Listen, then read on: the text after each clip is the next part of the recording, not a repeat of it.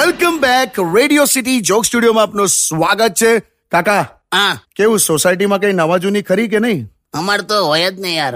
આ તો એક જોરદાર તને વાત કહું. ગુજરાતીઓમાં ડિસિઝન મેકિંગ પાવર જે છે એનો બેસ્ટ ઉદાહરણ છે અમારા સોસાયટીમાં.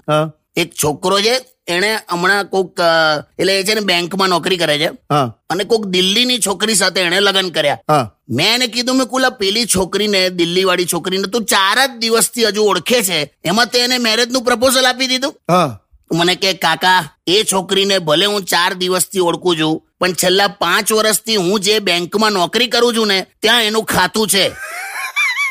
એનું ખાતું જ જોઈને આપણે ડિસિઝન લઈ લીધું. મેં કહું ક્યાં વાત હે કાકા? ક્યાં વાત હે? મેં કીધું ક્યાં વાત હે છોકરા? ક્યાં વાત હે?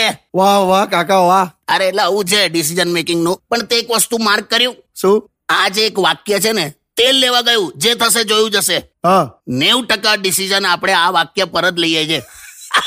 તેલ લેવા ગયું જે થશે જોયું જશે હા બધા આપણા નેવ ટકા ડિસિઝન આના પર જ હોય છે.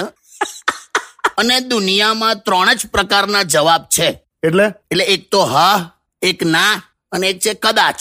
હા હા ના કદાચ. આપણા ગુજરાતીઓમાં ચોથો જવાબ છે. કયો? બે તારે શું લેવા દેવા? એ હા ના કદાચ એને ના આવડતું હોય ને તો આ ચોથું બોલે. બે તારે હું લેવા દેવા? સાચી of the Kishore Kaka only on Radio City 91.1 only on Radio